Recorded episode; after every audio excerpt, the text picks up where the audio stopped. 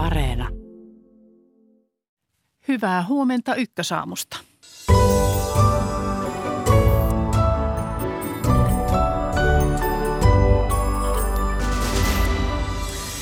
Venäjän iskuista siviilikohteisiin, Ukrainan kyvystä puolustautua ja lännen reaktioista aluksi.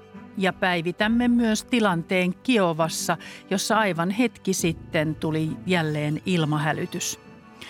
Turvallisuus puhuttaa myös Oslossa, jossa presidentti Niinistö tapaa Norjan poliittista johtoa. Yhteys Osloon hieman puoli yhdeksän jälkeen. Korona yleistyy taas, mutta onko se jo menettänyt puhtinsa vai pitääkö sitä vielä kaikin keinoin torjua? Vastauksia noin 8.40 alkaen ja heti perään kuullaan myös, minkälainen terveydenhuollon tilanne on Kreikassa koronan jäljiltä. Toimittajana tänään Marja Alakokko, tervetuloa seuraan. Venäjä ampui eilen yli 80 ohjusta isoihin kaupunkeihin eri puolilla Ukrainaa. Suurimmat iskut kohdistuivat pääkaupunkiin Kiovaan, jossa tosiaan aivan hetki sitten tuli myös ensimmäinen ilmahälytys rauhallisen yön jälkeen. Ja siellä Kiovassa on toimittajamme Maxim Ferorov. Oletko jo ehtinyt suojaan ja mikä tilanne tällä hetkellä siellä on? Kyllä joo, on, olen, olen nyt äh, lähemmällä metroasemalla, joka sijaitsee tässä äh, kaupungin keskustassa maan alla, joten kaikki hyvin. Ilta ja yö sujui kaiken kaikkiaan rauhallisesti, mutta nyt siis noin varti sitten tuli tämä ilmahälytys ja toistaiseksi iskuja ei, ei ole ollut näkyvissä. Pyrkivätkö äh, ihmiset sinne nyt suojaan sinun kanssasi siis, että onko tähän nyt eiliseltä opittu, että, että sinne lähdetään saman tien kun hälytys tulee? Aika rauhalliselta näyttää tämä meno, mutta osittain sen takia, että keskusta on eilisten iskujen jälkeen autioitunut. Täällä ei, ei varsinaisesti ole ihmisiä. Niin ihmiset jäi, jäi sitten kotiin ja, ja pyrkii varmaan omiin, omiin tota, väestönsuojien siellä, missä ne asuu. No näit eilen omin silmin kaksi ohjusiskua Kiovan ydinkeskustassa. Millaiset tunnelmat sinulla ja muilla tapaamillasi iskujen keskellä olleilla nyt on siellä? Joo, kyllä näin, näin omalta parvekkeeltani kaksi valtavaa räjähdystä omin silmin osui tuonne lähimpään kaupunkipuistoon, joka sijaitsee mun kodista muutaman sadan metrin etäisyydellä. Niin sen jälkeen siirryin kyllä suojaan metroon ja siellä tunnelma oli alkuun huolestunut hämmentynyt. Kiovan ei ole kohdistunut ohjusiskuja monen kuukauden, niin sen takia ihmiset oli hämmillään ja ydinkeskusta on muutenkin säästynyt iskulta koko, koko sodan aikana ja ihmiset soittelivat hieman hätäisinä ja viestittelivät tutuille ja läheisille kysyäkseen, onko, onko heillä kaikki kunnossa. Päivän mittaan tilanne kyllä rauhoittui ja, ja kun keskustelin tuttujeni kanssa, niin ne kuvaili tilannetta samanlaiseksi kuin silloin sodan alussa 24. helmikuuta, paitsi että tällä, tällä erä heitä ei enää pelottanut. Pelätäänkö siellä nyt kuitenkin uusia iskuja ja, ja näiden hälytysten toistumista? No ei ehkä pelätä, mutta odotetaan, että iskuja voi tulla lisää. Venäjähän haluaa tuhota mahdollisimman paljon Ukrainan energiainfrastruktuuria, jotta ukrainalaiset antautuisivat Venäjän ehdolle, joten, joten se jatkaa kyllä kaupunkien tulittamista jatkossa ja siihen, siihen Ukrainassa varaudutaan. Miten siellä on reagoitu Venäjän johdon vihjailuihin, että eiliset iskut ovat kosto Krimin sillan räjäyttämisestä? No, täytyy sanoa, että eilen moni ukrainalaisvaikuttaja ja päättäjä on, on julkisesti sanonut, että näitä iskuja ei kannata pitää Venäjän kostona Krimin sillan räjäyttämisestä. Ja siihen on ainakin kaksi syytä. Ensinnäkin Ukraina ei ole virallisesti vahvistunut olevansa siltä iskun takana ja on edelleen mahdollista, että iskun olisi järjestänyt esimerkiksi Venäjän turvallisuuspalvelu. Ja toiseksi samanlaisia iskusarjoja Ukrainan Venäjä on tehnyt monta kertaa aiemmin, niin silloinkin kun silta oli ehjä, koska, koska Venäjän tavoitteena on, on tuhota Ukrainan itsenäisyys. Ja ylipäänsä ei voi verrata siviilikohteiden sellaista massiivista tuhoamista, jota Venäjä harjoittaa, ja sitten ase, asetoimituksiin käytettävän pääväylän vahingoittamista. Valko-Venäjän diktaattori Aleksandr Lukashenka on väittänyt Ukrainan suunnittelevan iskua valko ja kertonut suunnitelmista ottaa käyttöön valko ja Venäjän yhteiset alueelliset sotajoukot. Miten tämä uutinen on otettu siellä vastaan? No ensin täytyy sanoa, että Ukrainassa on koko sodan aikana jatkunut sellainen keskustelu siitä, voiko valko pitää täysimittaisena hyökkäjämaana. Ja yksi selitteistä vastausta tähän ei, ole, eh, ei olla vielä löydetty, mutta eilen Ukrainan presidentin kansliassa äh, kerrottiin, että, että, että siellä ei uskota, että valko suunnalta valmisteltaisiin uutta hyökkäystä, mutta he seuraavat kyllä tarkasti tilannetta ja, ja valko vastaisella rajalla on, äh, on sitten sotilaita. Ja Zelenskin neuvonantajan mukaan kyseessä on pikemminkin tilanne, jolloin Aleksandr Lukashenka myy Venäjälle viimeisiä palasia valko itsenäisyyttä. Maksim, kerro vielä, että mitä siellä nyt tapahtuu, siis kuinka pitkään siellä ollaan, miten te sieltä sitten lähdette sieltä metro, metrosta, että koska sieltä on turvallista poistua, että miltä siellä nyt näyttää? Silloin kun tulee merkki ilmahälytyksen päättymisestä, se tulee, se tulee sovelluksen kautta, ainakin mulle se tulee sovelluksen kautta suoraan puhelimeen ja silloin turva, turvallista mennä takaisin jonnekin kotiin tai, tai ostoksille. Mutta ainakin ilmahälytyksen aikana kaikki, kaikki on suljettu, kaikki pankit, kaikki, kaikki kaupat, paitsi jotkut, jotka sijaitsevat maan alla. Kiitos Maxim Ferodov näistä ja, ja turvallista päivää sinulle. Kiitos paljon. Jatketaan studiosta. Sodan uusia käänteitä ja tulevaa ovat nyt arvioimassa sotilasprofessori everstiluutnantti Marko Palokangas, maanpuolustuskorkeakoulusta ja sotatieteen dosentti vieraileva tutkija Ilmari Käihkö Helsingin yliopiston Aleksanteri-instituutista. Tervetuloa teille molemmille. Kiitos. Kiitoksia. Nyt siis taas ilmahälytys. Onko näköpiirissä, että Venäjä jatkaa näitä nyt ihan lisät, lisätäkseen tätä pelotevaikutusta? Ilmari Käikkö. No kyllähän tässä tilanteessa tällainen yksittäinen massiivinenkin isku ainakin kymmenen ukrainalaiskaupunkiin, niin eihän sillä nyt sodan kannalta mitään merkittävää vaikutusta ole. Että kyllä niin kuin jos, jos Venäjä nyt tahtoo jollain tavalla vaikuttaa tähän sotaan, niin kyllähän tällaisten niin kuin kriittisen infrastruktuurin kohdistuvien iskuja, niin niiden pitää olla systemaattisia. Eli siinä mielessä olisi Venäjälle tietysti edullista jatkaa tällaisia hyökkäyksiä, mutta kysymys on se, että tuleeko he jatkamaan, onko heillä edes kykyä jatkaa tällaisia kuinka pitkään.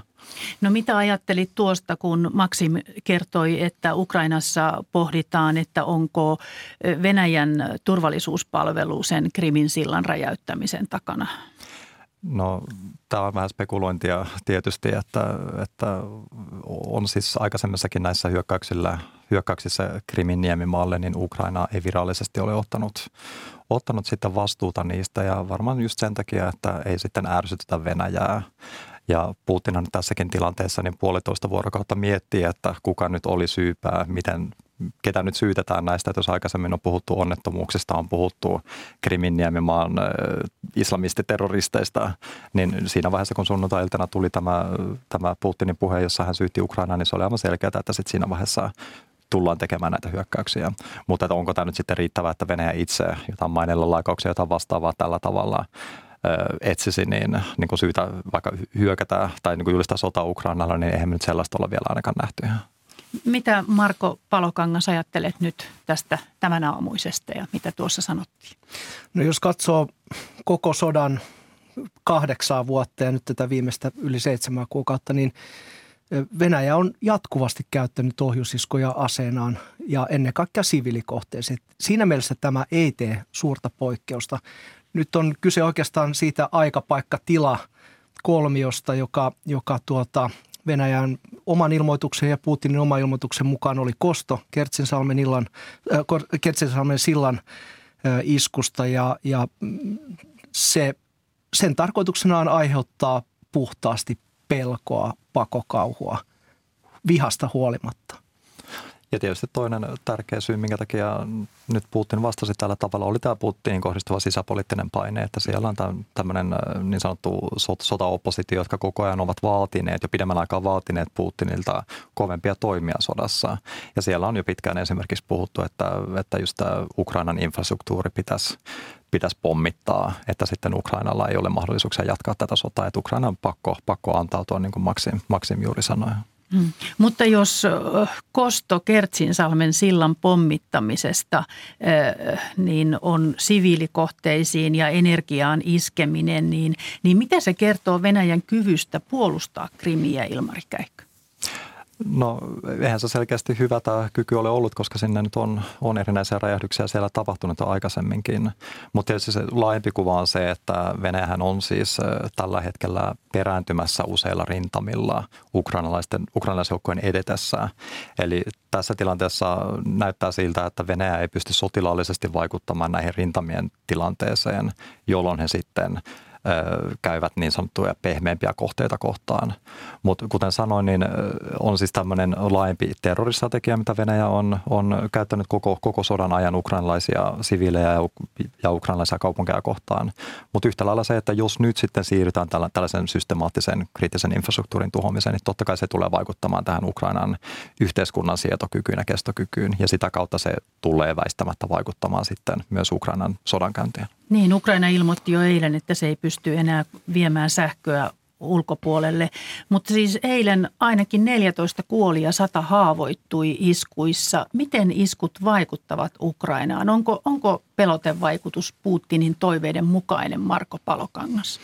No ehkä yksilötasolla sillä on vaikutusta. Ihmiset tietysti suhtautuvat, kuten Maksim Fedorov sanoi tuossa, niin odottaen, ei ehkä niinkään pelkäävän näkökulman mukaan. Mutta sitten toisaalta niin kaikki oikeastaan Putinin ja, ja Venäjän asevoimien sotarikokset ja toimet Ukrainassa ovat kääntyneet Venäjän toimia ja tavoitteita vastaan. Se on yhtenäistänyt Ukrainan kansaa, se on antanut lisää Ukrainan puolustusvoimille tahtoa ja kykyä taistella ja puolustaa maan suvereniteettia. Et siinä mielessä niin tuntuu, että tämä Kremlin pelikirjan toimet ei, ei sellaisenaan toimi Ukrainassa, kun he itse ajattelevat. No miten se toimii Venäjällä? No, tähän vaan lisäisin, niin. että tietysti yhtä lailla on siis tämä sotarikokset ja terrori, niin sehän on myös lisännyt tätä länsimaista tukea Ukrainalle, mistä Ukraina on aika lailla täysin riippuvainen puolustustaistelussaan. Eli siinäkin mielessä tällä on niin kuin Venäjälle negatiivisia strategisia ja poliittisia vaikutuksia, mitkä suoraan vaikuttaa niin kuin negatiivisesti heidän kykyyn käydä tätä sotaa. No Venäjälle tietysti Putin pystyy sitten tällä vastauksella, niin pystyy ehkä hetken aikaan tätä sotaopposition kritiikkiä vaimentamaan. Mutta eihän tämä kritiikki häviä minnekään, etenkään jos Venäjä nyt ei pysty jatkamaan tällaisia iskuja tulevaisuudessa. Ja sitä onko Venäjällä kykyä esimerkiksi, onko heillä nyt riittävästi ohjuksia tällaiseen, niin, niin sitä nyt ei tässä tilanteessa vielä tiedetään. Aivan, no siitä on nyt tarkoitus puhua seuraavaksi siis, että Ukraina pystyi tuhoamaan noin puolet Venäjän ohjuksista eilen jo ilmassa ohjuspuolustusjärjestelmillään, joita se saa nyt lisää Yhdysvalloista ja ilmeisesti jo lähipäivinä myös Saksasta. Kuinka tärkeä apu Ukrainalle, minkälaisia aukkoja ohjuspuolustuksessa nyt on, Marko Palokangas? No nyt täytyy muistaa, että Ukraina on maantieteellisesti valtavan suuri maa ja se vaatii myös, jos ajatellaan sitä ilmapuolustusta, niin se vaatii niiden asejärjestelmien lukumäärän olevan sellainen, että niitä voidaan sijoittaa esimerkiksi suurimpien kaupunkien yhteyteen, strategisten kohteiden, sotilaskohteiden yhteyteen ja ja me tiedämme sen, että Ukrainan ilmapuolustus perustuu pitkälti siihen 90-luvun alun Neuvostoliiton hajoamisen jälkeiseen sinne jääneeseen kalustoon. Siellä on toki tullut koko, koko sodan ja nyt tämän viimeisen seitsemän kuukauden aikana jonkinlaista apua siihen, mutta nämä hyvin korkean teknologian länsimaista asejärjestelmät esimerkiksi ilmapuolustuksen osalta, niin ei niitä ole riittävästi. Ja sillä on äärimmäisen suuri merkitys siinä mielessä, että, että miten Ukraina pystyy käyttämään niitä aseita, mitkä sillä nyt jo on. Ja hyvin taitavasti he ovat niitä käyttäneet, huolimatta siitä, että ne eivät välttämättä edusta aivan korkeinta teknologiaa. Ja sitten toisaalta niin täytyy muistaa, että se tapa, jolla Venäjä toimii, niin myöskin Venäjän ohjukset, niin niillä niiden määrä on rajallinen. Ei, ei se ole loputon varasto, mistä niitä kaivetaan. Ja tällä hetkellä Venäjän asetuotantoa ja ohjusten, korkean teknologian ohjusten käyttöä rajoittaa suuri komponenttipula, joka sitten myös vaikuttaa osaltaan siihen, että sodan pitkittyessä niin niiden ohjusten määrä koko ajan vähenee. Sanoit, että, että nyt on käytetty, osattu käyttää ohjuspuolustusjärjestelmiä, niin, niin minkälaisia riskejä nyt, kun niitä on liian vähän – niin, niin liittyy tähän niiden käyttöön? No ehkä se suurin riski tämmöisen nykyaikaisen modernin ohjuspuolustusjärjestelmän käytössä on juuri se liik- liikkuvuus tai oikeastaan se liike. Eli jos niitä siirretään paikasta toiseen, niin sen omasuoja on silloin heikoimmillaan. Niitä pystytään satelliiteista sotilastiedustelun eri sensorijärjestelmien avulla paikantamaan varsinkin silloin, kun ne liikkuu. Jos ne ovat sijoitettu paikoilleen, suojattu, naamioitu, niin silloin ne ovat paremmin myöskin suojassa. Ja ehkä se lukumäärä juuri tässä on se kriittinen tekijä nyt Ukrainalle, koska niiden vähäistenkin korkean teknologian asejärjestelmien liike ja siirtäminen sinne, missä se uhka on suuri, niin myöskin altistaa ne Venäjän vastavai- asevaikutukselle. Sanoit, että kyse on kalliista järjestelmistä, eli vaikka Ukraina on näitä aiemminkin pyytänyt, niin nyt ilmeisesti tämä ohjusisku niin kuin nopeutti niiden saamista niin Yhdysvalloista kuin sitten Saksastakin. Niin kuinka kallista äh, niiden käyttö on ja, ja kuinka kalliita järjestelmiä ne ovat? No tietysti kaikki on suhteellista, mutta jos ajatellaan ihan – euro- tai dollarimääräisesti, niin yksittäinen ilmapuolustusohjus maksaa satoja tuhansia euroja tai dollareita jopa enemmän. Ja siinä mielessä jokaisen käyttö, on se sitten ballistinen ohjus, jota käytetään nyt esimerkiksi Venäjän suunnalta Ukrainaan tai sitten Ukrainan ää, kyky ilmapuolustuksella torjua näitä ilmapuolustusohjuksilla, niin – kyllä se on varmasti jokainen on tarkkoin harkittu, että miten niitä käytetään. Toisaalta silloin kun on pakko käyttää, niin silloin niitä on käytettävä. Että esimerkiksi eilen niin puolet pystyttiin torjumaan, eli se oli merkittävää. Kyllä, se on aika merkittävää. Sitten Ukrainan tapa käyttää niitä jopa vähän vanhempia aseita on hyvin innovatiivinen.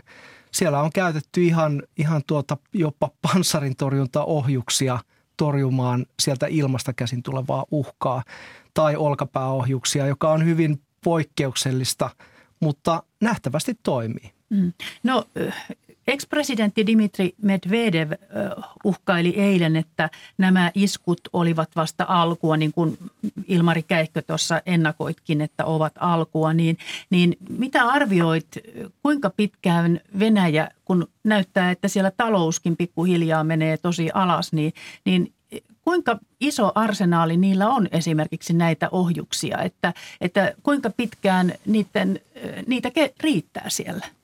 No niin kuin Marko sanoi, niin kyllä niitä koko ajan kulutetaan ja niiden valmistaminen on pelkästään talouspakotteiden takia vaikeampaa. Mutta kyllähän Venäjällä on arsenaalia erilaisia aseita. että siinä vaiheessa, jos nämä pitkän kantaman ohjukset esimerkiksi rupeaa loppumaan, niin sitten siirrytään lyhyemmän kantomatkaan ja sitten kohteet tietysti muuttuu, että ei ehkä isketä enää Kiovaan, vaan isketään sitten lähempänä rintamaa oleviin kaupunkeihin. Että joka tapauksessa Venäjä pystyy ja pyrkii nyt pitkittämään tätä sotaa. Ja sillähän tällaisessa pitkittyneessä sodassa tämmöinen terrori, niin sillä voi olla vaikutusta. Ja tietysti Venäjä myös toivoo sitä, että sitten tällaisen väsyttämisen kautta niin myös etenkin länsimaat nytten väsyy tähän tilanteeseen ja tämä tuki Ukrainalle sitten sitä kautta joko heikkenee tai sitten loppuu kokonaan, jonka jälkeen sitten Ukraina on hirveän vaikea puolustaa itseään. Putin nimitti lauantaina kenraali Sergei Surovikinin johtamaan sotaa Ukrainassa. Häntä on luonnehdittu pahamaineiseksi ja taitavaksi komentajaksi. Mikä tulee nyt muuttumaan, Marko Palokangas? No, me olemme nähneet tässä sodan aikana näitä komentajia ja niiden vaihdoksia myöskin. Siinä mielessä mikään ei tule muuttumaan ja nähtäväksi jää, kuinka pitkäaikainen tämän uuden komentajan rooli tulee olemaan.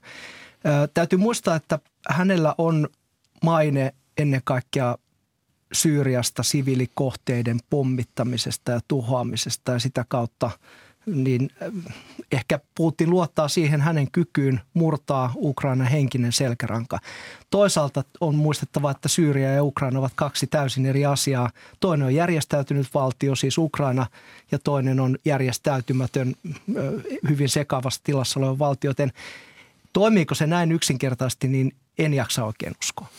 Ja voin myös ajatella, että tämä on se vihoviimeinen työpaikka, mitä kukaan haluaa, koska tässä nyt nämä kommentaan vaihdokset on ollut aika nopeita ja yhtä lailla, niin hän perii paljon tämmöisiä systemaattisia ongelmia, mitä Venäjän armeija nyt ei ole pystynyt tämän, tämän sodan aikana ratkomaan. Ja ei nyt yksi henkilö todennäköisesti pysty itse sitten näihin vaikuttamaan eh, mitenkään merkittävästi. Et, et ei olisi mitenkään yllättävää, jos hänenkin kausi olisi sitten, sitten lyhyt. Ja etenkin nyt, kun sitten tämä sisäinen, Venäjän sisäinen kritiikki asevoimia kohtaan vaan kasvaa. Niin, kuinka kova paine menestymisestä sodassa on Putinilla maan sisällä nyt, kun siellähän pitää nyt näyttää varmasti jotakin? Kyllä se paine on kova ja, ja kaikkien viitteiden mukaan se jatkuvasti vaan kasvaa. Ja näyttää siltä, että Putin pitää päätöksenteon aika pitkälle itsellään ja hyvin pienellä lähipiirillä, joka myöskin vaikuttaa tämän sodan kulkuun. Me olemme maailman historiassa nähneet, nähneet sen monta kertaa, että liian korkealta johdettu ö, operaatio taktiselle tasalle ei välttämättä johda kovin suureen menestykseen. Ehkä tässä nyt näemme myöskin sen tilanteen, että se on vaikeaa Putinille johtaa sitä operaatiota tai sotaa – koska hänellä ei ole siihen sellaista kykyä kuin niillä sotilasjohtajilla. Ja yhtä lailla se, että Venäjän perustavanlaatuinen ongelma koko sodassa on ollut se, että poliittiset tavoitteet on aivan liian kovat käytössä oleviin keinoihin nähden. Ja tämä on myös tämä, tämän uuden komentajan ongelma, että missä hänellä on ne keinot, millä hän pystyy nämä Putinin kovat poliittiset tavoitteet saavuttamaan. Ei tällä hetkellä niitä ole olemassa. Että nyt pitäisi vaan perääntyä, mutta sitä nyt ei ilmeisesti tapahdu. No sitäkään ei saa tehdä. En, en myöskään usko, että kovin nopeasti näemme sitä perääntymistä. Niin, no nyt jopa Venäjään ystävällisesti suhtautuvat Kiina ja Intia ovat huolestuneet ohjusiskuista. Länsi on tuominnut ohjusiskut ja teollisuusmaiden G7 seitsemän kokousta tänään presidentti Zelenskin kanssa Ukrainalle annettavasta tuesta ja myös Naton johtoa on kutsuttu kiireellisesti koolle. Miltä lännen sotilaallisen tuen jatkuminen vaikuttaa ja onko lännellä nyt muita keinoja vielä tämän tuen lisäksi vaikuttaa Venäjään? Miten näette Marko Palokangas? No kyllä se tällä hetkellä vaikuttaa hyvin yhtenäiseltä se läntisen yhteisön tuki ja se on tietysti merkittävä tämän sodan lopputuloksen kannalta, että se myös jatkuu sellaisena. Kovin äh, paljon katseet ainakin, ainakin minulla kohdistuu tulevaan talveen, joka tulee olemaan koko Euroopalle ja läntiselle yhteisölle hyvin vaikea. Ja se, että tuleeko Euroopan yhteisön eri jäsenvaltioiden kansalaisten katseet suuntautumaan pois Ukrainasta omaan napaan, jolloin energiankulutus ja muu vaikuttaa ihmisten elämään, niin se tulee olemaan yksi keskeinen seuraava iso käännekohta tässä sodassa. Ja nyt vain jos kansalaiset kestävät sen pitkän talven ja vaikean talven yli ja jatkavat sitä tukea Ukrainalle, niin se takaa sen, että Ukraina pystyy edelleen taistelemaan. Ja yhtä lailla ehkä hyvä muistaa, että tämä länsituki niin se perustuu kahteen asiaan, poliittiseen tahtoon ja kykyyn. Ja kyllä nyt ihan selvää on tähän mennessä se, että suuri osa tästä kyvystä niin on tullut Yhdysvalloilta. Eli missä vaiheessa sitten Euroopassa, Euroopassa sitten herätään siihen, että, että meidänkin ehkä pitäisi pystyä tekemään enemmän ja varautua varsinkin tämmöiseen pitkään sotaan, mihin selvästi Venäjä on varautumassa. Että jos nyt puhutaan seuraavasta talvesta, mikä on paha, mutta jos tämä sota kestää vielä vuosia vuosia, sanotaan 510 vuotta, mikä on kuitenkin ihan mahdollista vielä, niin kyllähän meidän nyt tässä vaiheessa jo pitäisi ruveta valmistautumaan tällaiseen hyvin pitkittyneeseen sotaan ja esimerkiksi ruveta tuottamaan Ukrainalle materiaalia. Te ette näe, että, että Kiina ja Intia voisivat olla tässä jotenkin ratkaisevassa roolissa Venäjän ystävävaltioina? No kyllä Kiinan merkitys Venäjän tuelle on äärimmäisen tärkeä. Ja jos Putin menettää Kiinan, sanotaan, että vähintäänkin sen hyväksyvän asetelman ja tuen, niin, niin sillä on vaikutusta Putinin to, toimenpiteisiin jatkossa. Siitä, Intian suhteen, Intia on ehkä siinä jossain välissä enemmänkin, mutta kyllä Kiinan merkitys on tässä koko asetelmassa hyvin tärkeä. No eilen kerrottiin, että Tanskan Bornholmin saaren sähköt oli poikki. Ne saatiin palautettua melko nopeasti, mutta katkon syystä ei ole kerrottu mitään tietoa. Ja, ja nythän on sanottu, että että kaiken näköistä voi tapahtua lännessä, myös meillä täällä Suomessa. Niin kun Marko Palokangas totesi tuossa, että talvesta voi tulla hyvin vaikea, niin Odotatteko te, että Venäjä iskisi esimerkiksi Suomeen näin, että, että täällä tapahtuisi sähkökatkoja tai, tai sitten tietoliikenteessä tulisi ongelmia tai tällaista. Siis sitähän ilmeisesti tapahtuu jo nytkin, mutta vielä niin kuin laajen, laajemmassa määrin Marko Palkangas. No täytyy sanoa niin, että sitä ei voida poissulkea, mutta sen todennäköisyys on hyvin pieni tällä hetkellä. Venäjällä on ihan riittävästi työtä tehtävänä tuolla Ukrainan suunnassa ja nyt monella muullakin saralla tämän laaja-alaisen sodankäynnin keinojen käyttäminen on näkynyt, jolloin se mahdollisuus on aina olemassa. Sitä ei voida poissulkea, mutta en näe, että Suomeen kohtaan nyt välittömästi kohtaisi mitään tällaista, mitä nyt tapahtuu esimerkiksi tuolla Itämeren eteläosissa. Mitä ajattelet, että se voisi olla? Mikä olisi sellainen pahin, mitä, mitä, minkälaisia tämmöisiä visioita tästä on? No tietoliikenneyhteyksiin, energian siirtoyhteyksiin, kybertoimintaympäristössä tapahtuviin operaatioihin tai jopa yksittäisiin onnettu, järjestettyihin lavastettuihin onnettomuuksiin, niin, niin nämä on niitä tavanomaisia keinoja, mitä Venäjä hyvin taitavasti käyttää nyt jo ympäri Eurooppaa. Joten ne on ehkä ne, ne keskeisimmät keinot, mutta semmoista suoraa sotilaallista uhkaa en, en missään tapauksessa nyt ainakaan välittömästi näe Suomeen suuntautuvaa. Että meilläkin pitää olla herkkä, herkkänä näiden suhteen. Aivan ehdottomasti. Kiitos keskustelusta sotilasprofessori everstiluutnantti Marko Palokangas maanpuolustuskorkeakoulusta ja sotatieteen dosentti vieraileva tutkija Ilmari Käihkö Helsingin yliopiston Aleksanteri-instituutista. Oikein hyvää päivänjatkoa ja turvallista päivää teille. Kiitos, Kiitos samoin. samoin. Ykkösaamussa seuraavaksi yhteys Osloon. Presidentti Niinistö vierailee Norjassa ja sielläkin pääpuheen aihe on turvallisuus. Lähetyksen lopulla esillä terveysturvallisuus, korona yleistyy, kuinka vakavasti se pitää ottaa. Ja kuulemme myös Kreikan terveydenhoidon tilanteesta koronan jäljiltä.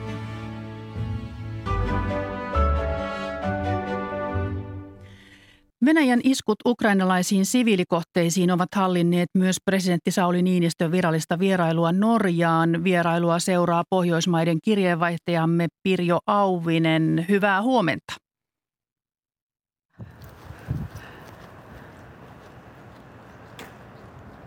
Hyvää huomenta Pirjo. Hyvää huomenta. Miten Niinistö ja Norjan pääministeri Jonas Gahr Störe ovat arvioineet tilannetta Ukrainassa? Kyllä heidän eilinen arvionsa oli, oli hyvin synkkä. He pitivät, että nyt tämä sota Ukrainassa on ikään kuin kohonnut eri tasolle, että, että tässä on niin tämä vakavuusaste entisestään kohonnut ja nämä he viittasivat näihin eilisaamuisiin iskuihin tai edellisyön iskuihin. Ja sitten tähän, tähän jännittyneeseen tilanteeseen tosiaan tuossa Itämerellä, että, että he yhdistivät sen myös näihin kaasuputkien räjäytyksiin. Niiden tekijästähän Ruotsi tai Tanska ei vielä ole antanut virallista tietoa, mutta sitä pidetään sabotaasina ja pelko täällä Norjassa on erityisen suuri. Norjalla on 9000 kilometriä näitä kaasu- ja öljyputkia ja täällä on muun muassa nämä kodinturvajoukot, joita meillä ei tunneta, mutta jotka ovat siis tavallisia siviili-ihmisiä, joilla on tällaisissa valmiustilassa annetaan, annetaan tuota, muun muassa poliisin oikeuksia, niin ne on otettu käyttöön. Heitä on tuhansittain nyt valjastettu näihin turva, turvatoimiin ja erityisen peloissaan ollaan iskuista niin kuin Norjan putkiin ja näille öljynporauslautoille. Sekä Niinistö että Störe luonnehtivat Ukrainan iskuja terroriteoiksi. Miten, miten he siellä tätä kommentoivat tätä asiaa?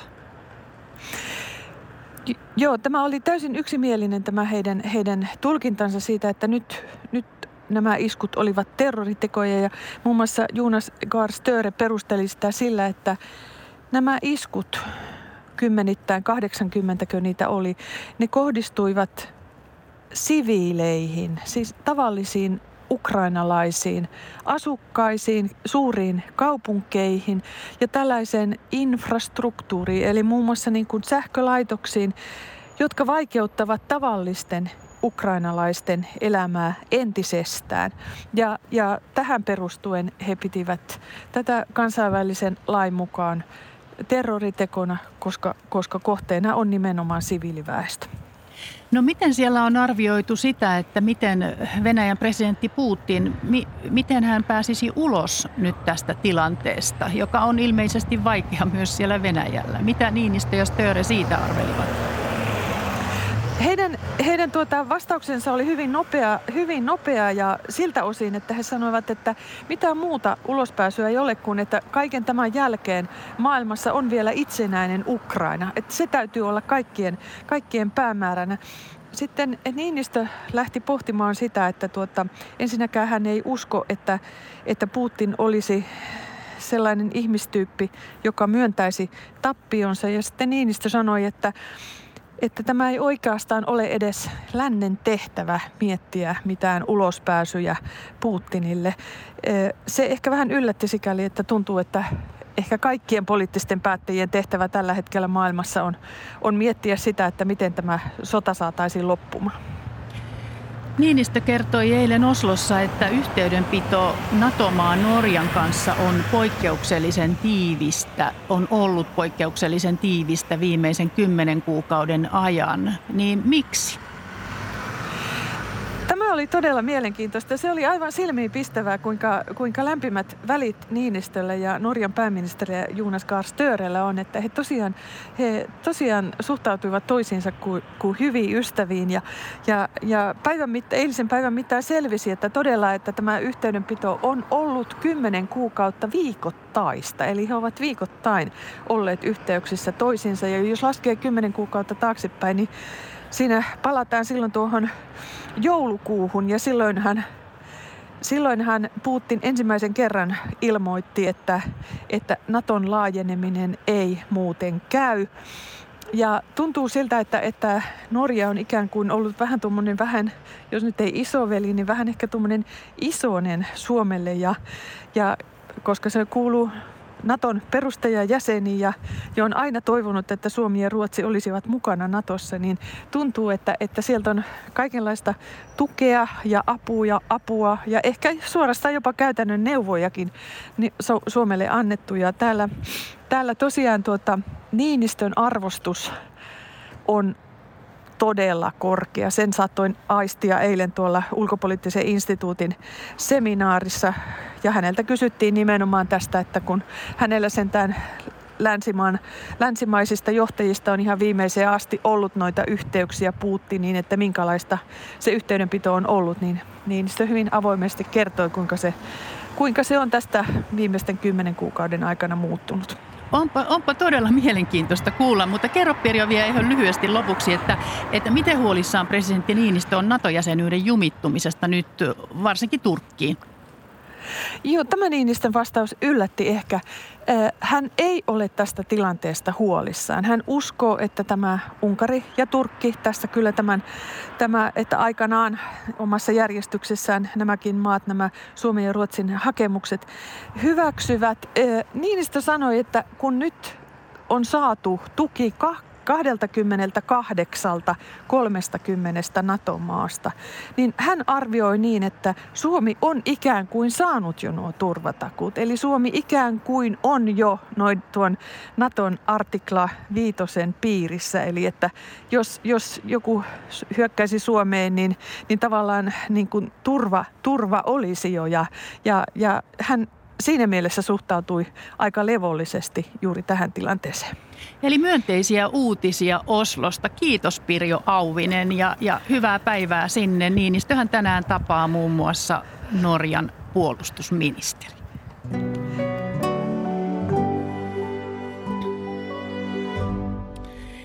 Ja nyt sitten Puolustusturvallisuudesta terveysturvallisuuteen korona on jälleen ylittänyt uutiskynnyksen tapausten määrä on nousussa ja illalla uutisoitiin esimerkiksi Lahden seudulla sairaalassa on ennätysmäärä koronapotilaita ja Uudella maallakin niin tartunnat ovat kolmen viikon aikana kaksinkertaistuneet. Miltä näyttää lähestyvän talven tilanne ja kuinka kovin virus nyt sitten meitä tulee koettelemaan. Vastaamassa on ylilääkäri Tuija Leino Terveyden ja hyvinvoinnin laitokselta. Tervetuloa. Kiitos. Niin, miten koronatilanne on muuttunut kesästä? Ähm, No nyt tartuntoja on varmasti enemmän. Niitä oli kyllä kesänläkin paljon ja, tässä oli varsinainen huippu oikein tuossa heinä-elokuun taitteessa ja sitten on ollut pientä laskusuuntausta, niin nyt on todellakin taas tartunnoissa nousua. Mehän ei tartunnoista enää saada, saada tietoomme kuin pieni, pienin osuuden, että että tartuntoja on, virusta on myös jätevedessä niin kuin vähän noususuhdanteisesti ja, ja sairaala potilaitakin on. On kuitenkin huomattava, että, että heistä iso osa on siellä tavallaan koronan kanssa. Tai sitten taudin kuva on muuten vakavasti sairaala aika lievä, mutta on kuitenkin johtanut sairaalahoitoon. Että, että tavallaan hyvin erilainen tämä taudinkuva ja tilanne on kuin silloin, kun korona meillä alkoi. HUSin infektiosairauksien ylilääkäri Asko Järvinen sanoi viime viikolla Iltasanomissa, että ikäihmisillä ei juuri enää ilmene koronaviruksen vaikeaa tautimuotoa, että suurin osa sairastaa taudin lievänä muutenkin. Keiden koronaa pitäisi välttää? Keille se on vielä riski? Onko sellaisia henkilöitä? Ja, ja pitääkö tämä sinun näkökulmastasi paikkansa? No kyllä tämä varmasti pitää paikkaansa, että se tosiaan tilanne on nyt erilainen kuin silloin, kun korona alkoi. Että tämä on niin kuin vähän erilaista tautia nyt hoidetaan ja lisäksi on paljon immuniteettia juuri vakavaa tautia vastaan. Sitä on saatu rokotteilla ja, ja sitten on saatu äm, myös niistä tartunnoista. Äm, Tiedetään kuitenkin oikeastaan vähän niin kuin entistä paremmin, että on ihan joitain ryhmiä, joille nykyrokotteet ei sitten kuitenkaan tuota hyvää suojaa. Että et jos on oikein vakava immunipuutos, niin tällaisista me tiedetään, että kun on tutkittu verestä rokotuksen jälkeen, niin ei ole oikeastaan niitä suojaavia vasta-aineita. Ja, ja tota, näissä tilanteissa sitten tietenkin lääkitys on, on hyvin tärkeää. Että, että jos, jos itsellä on vakavia perustauteja, niin jonkin verran sitä, sitä ehkä sitä omaa maskia voi miettiä ja muuta, mutta kyllä meidän kaikkien vähitellen pitäisi päästä vähän niin kuin tavalliseen elämään myös ja, ja pitäisi hyödyntää sitä lääkityksen mahdollisuutta. No koronavariantteja on useita ja uusia ilmeisesti tulee koko ajan. Kuinka helposti ne tarttuvat ja minkälaisia oireita ne nyt aiheuttavat? Siis mistä voi päätellä, että nyt on, että minussa on korona? Mitä se, minkälaisia oireita pitää olla? No oire, oirekuva on, on muuttunut. Et, et nykyään ne oireet on enemmän näitä sanotaan ylähengitystieoireita, että, että on sitä kurkkukipua kyllä ja yskää ja nuhaa ja, ja lämpöilyä. Kun siinä koronan ihan alussa silloin 2020 keväällä, niin, niin ne oli enemmän tällaisia, että ne pääsi tänne keuhkoon syvempiin osiin ja vaikeutti sitä kaasujen tai ilman, ilman saamista ja hengitystä, niin, niin nyt nämä, nämä on erilaisia oireita. Et ei, ei näitä oikeastaan, ei koronaa tällä hetkellä, siihen voi liittyä päänsärkyä, jäsensärkyä ja muuta, mutta ei sitä kyllä sen kliinisen kuvan perusteella oikein erota muista ylähengitysviruksista tällä hetkellä. Eli että se voi olla korona, vaikka se tuntuisi flunssalta. Joo, juuri näin. No onko, onko siis tietoa siitä, että, että kun kuitenkin vielä ainakin kesällä, niin jotkut potilaat tai jotkut koronan sairastaneet, niin, niin he joutuivat ihan petipotilaiksi ja olivat tosi kipeitä.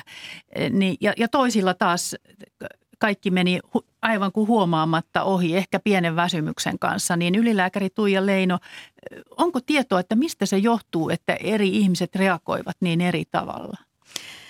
No, no tämmöisen uuden viruksen kohdalla ei voi edes ajatella, että se johtuisi siitä, että on aikaisemmin kohdannut tai olisi jotain aikaisempaa immuniteettia. Että, että, että se, se varmaan on siinä ihmisen immunipuolustuksessa, että kuinka hyvin pystyy sen, kuinka esimerkiksi tiedetään, että lapset pystyy kauhean nopeasti siinä niin poistamaan sitä virusta ja sen takia eivät ehkä saaneet niitä vakavia tauteja niinkään siinä, siinä alkuvaiheessa, kun se Wuhan, Wuhan virus meillä, meillä oli. Että, että kyllä se on, on, on tällaista, on monen tason puolustusmekanismia meissä ihmisissä ja, ja ehkä se kaikista vakavin taudinmuoto, mitä tähän koronaan liittyy, niin se, siinähän oli osana sit sitä, että, että se oma elimistö teki niin kuin liian kovan vasteen.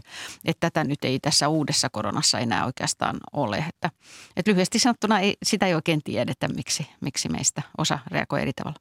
Kuinka vakavasti oireisiin tulisi suhtautua? Siis pitääkö jäädä kotiin esimerkiksi, jos on poikkeuksellisen väsynyt No ehkä semmoinen tavanomainen toiminta niin kuin muissakin viruksissa, että jos on selvästi kipeä ja, ja tota, pärskii ja, ja, ja on niin kuin selvästi tartuttava, niin silloin pitäisi jäädä kotiin. Mutta se, se koskee ihan kaikkia näitä meidän viruksia, että, että sitten helposti tartuttaa ne työkaverinsa ja, ja tota, näin. Mutta että mitään semmoista muuta, muuta erityistä koronaa niin ei oikeastaan nyt enää ole. No nyt kun ihmisiä sairastuu koronaan paljon, niin ovatko he pääosin ensi kertaa sairastuneita vai onko mukana myös heitä, jotka ovat saaneet toisen tai jopa kolmannen tartunnan? Siis onko tässä mitään niin kuin rajaa, että kuinka monta kertaa sen voi saada? No, no niitä kolme kertaa sairastuneita ainakin on hyvin vähän, koska meillä oli todella vähän tartuntoja tuohon vuoden 2021 loppuun saakka.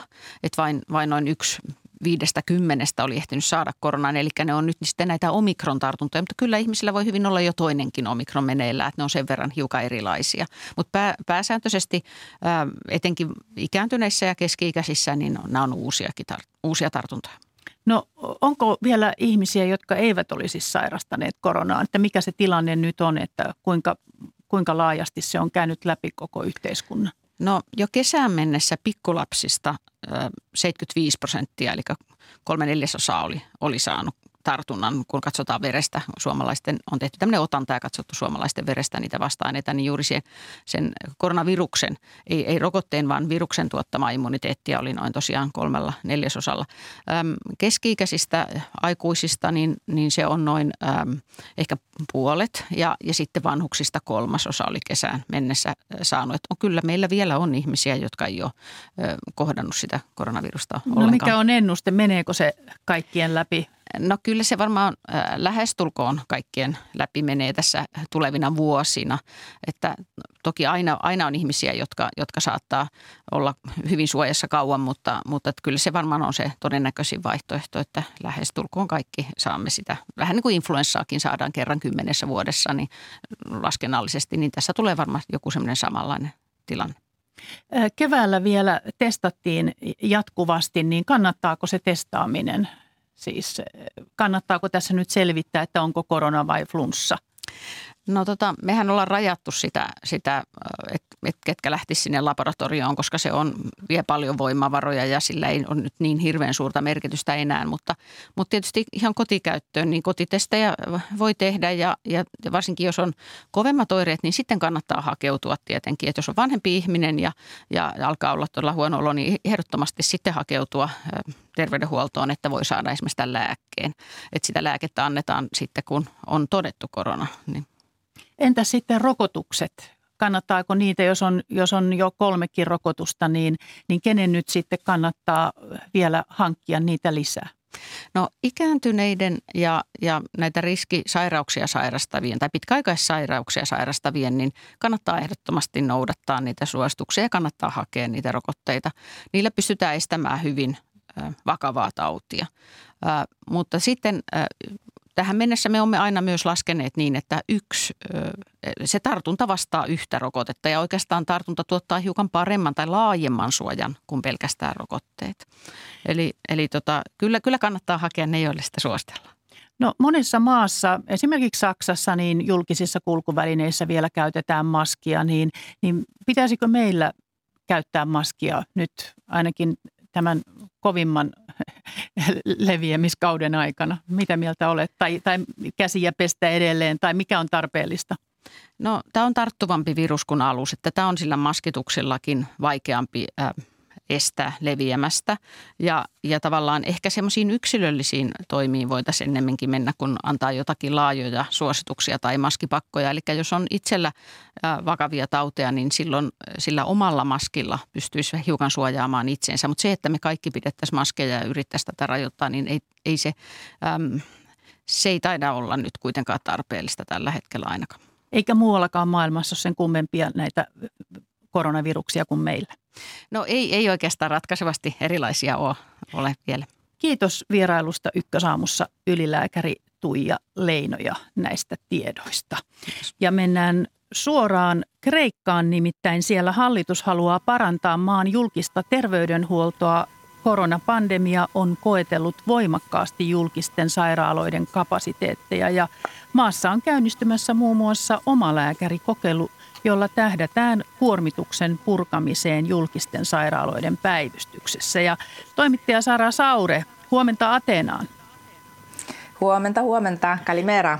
Kalimera. Mikä on Kreikan julkisten sairaaloiden tilanne koronapandemian jäljiltä? Monet terveydenhuollon ammattilaiset kuvaavat tätä nykyistä tilannetta jopa vaikeammaksi kuin Kreikan talouskriisin pahimpina aikoina – siellä on pula tietyn alan erikoislääkäreistä ja hoitajista polttava ja leikkausjonot voivat yltää valtavan pitkään odotukseen lääkärien ja hoitajien pulan vuoksi. Ja pandemian aikana julkisissa sairaaloissa on eletty ihan epäloogisiakin tilanteita, kun kaikki erikoislääkärit määrättiin pakollisesti koronaklinikoille, joten tämän seurauksena vaikkapa silmälääkärit ovat hoitaneet sitten keuhkokuume potilaita. Ja e, huolestuttavaa on myös se, että Kreikan suurissa sairaaloissa, kymmenessä suuressa, suuressa sairaalassa tehdyn tutkimuksen mukaan, niin e, Kreikka on EUn kärjessä sairaalainfektioiden esiintyvyydessä. Tässä kokonaistilanteessa omalta osaltaan hiukan tukemaan tilannetta ovat tulleet yksityiset lahjoittajat, esimerkiksi kreikkalaiset laivanvarustajat ja nämä säätiöt. Siellä he rakennuttavat sairaaloita tai siipiä jo olemassa oleviin sairaaloihin ja lahjoittavat kalliita laitteita ja kenties ambulanssejakin. Mutta ongelma on se, että jos niitä työntekijöitä ei löydy riittävästi, niin nämäkin tärkeät laitteet uhkaavat jäädä siellä sairaaloissa paketteihinsa. No kerro, mitä tämä käynnistyvä omalääkärijärjestelmä tarkoittaa käytännössä kreikkalaisille? Ideana on se, että kaikki yli 16-vuotiaat kansalaiset, joilla on sosiaaliturvatunnus, niin he voivat käydä veloituksetta lyhyillä käynneillä omalääkärillä, joka tutkii, ohjaa sitten jatkotutkimuksiin tarvittaessa ja määrää reseptejä. Ja ähm, omalääkärikäytännöllä terveysministeriö yrittää myös vähentää sairaalapäivystyksien kuormitusta, sillä ministeriö arvioi, että neljä kymmenestä päivystykseen tällä hetkellä päätyvästä potilaasta voitaisiin hoitaa tällä omalääkärisysteemillä. No onko tämä, Mutta, niin, onko niin. tämä hyvä nyt sitten kreikkalaisille? Kerro vielä lopuksi, että mitä kreikkalaiset ajattelevat. Niin, aikamoisessa turbulenssissa tämä on nyt käynnistynyt, koska yleislääkäreitä ei ole ilmoittautunut omalääkärikantaa vielä läheskään riittävästi, ainakaan täällä suurissa kaupungeissa. Ja e, pakollistahan tämä ei vielä ole, mutta terveysministeriö visioi, että hankkeeseen tulisi mukaan tuollaiset 60-80 prosenttia kansalaisista. Ja ihmisiä motivoidaan eri lailla mukaan muun muassa, että he saavat varattua nopeammin ajan poliklinikoille, jos heillä on oma lääkäri, taikka he pääsevät eh, joidenkin perussairauksien seulontatesteihin veloituksetta omalääkärin kautta. Eh, mutta sitten tässä on myös tällainen sanktiosysteemi, että jos nämä ihmiset, jotka eivät lähde mukaan eh, tähän uudistukseen, niin heillä nousee omavastuuosuus lääkkeistä ja tutkimuksista sitten lopulta 20 prosenttia. Ja tätä rankaisevaa aspektia on tässä nyt aika lailla kritisoitu että siis sielläkin on kova pula lääkäreistä ja tämä oma lääkärijärjestelmä sitten toteutuu vasta, kun heidät kaikki saadaan. Onpa mielenkiintois, mielenkiintoinen tilanne. Kiitoksia toimittaja Sara Saure sinne Ateenaan ja mukavaa päivänjatkoa. Kiitos.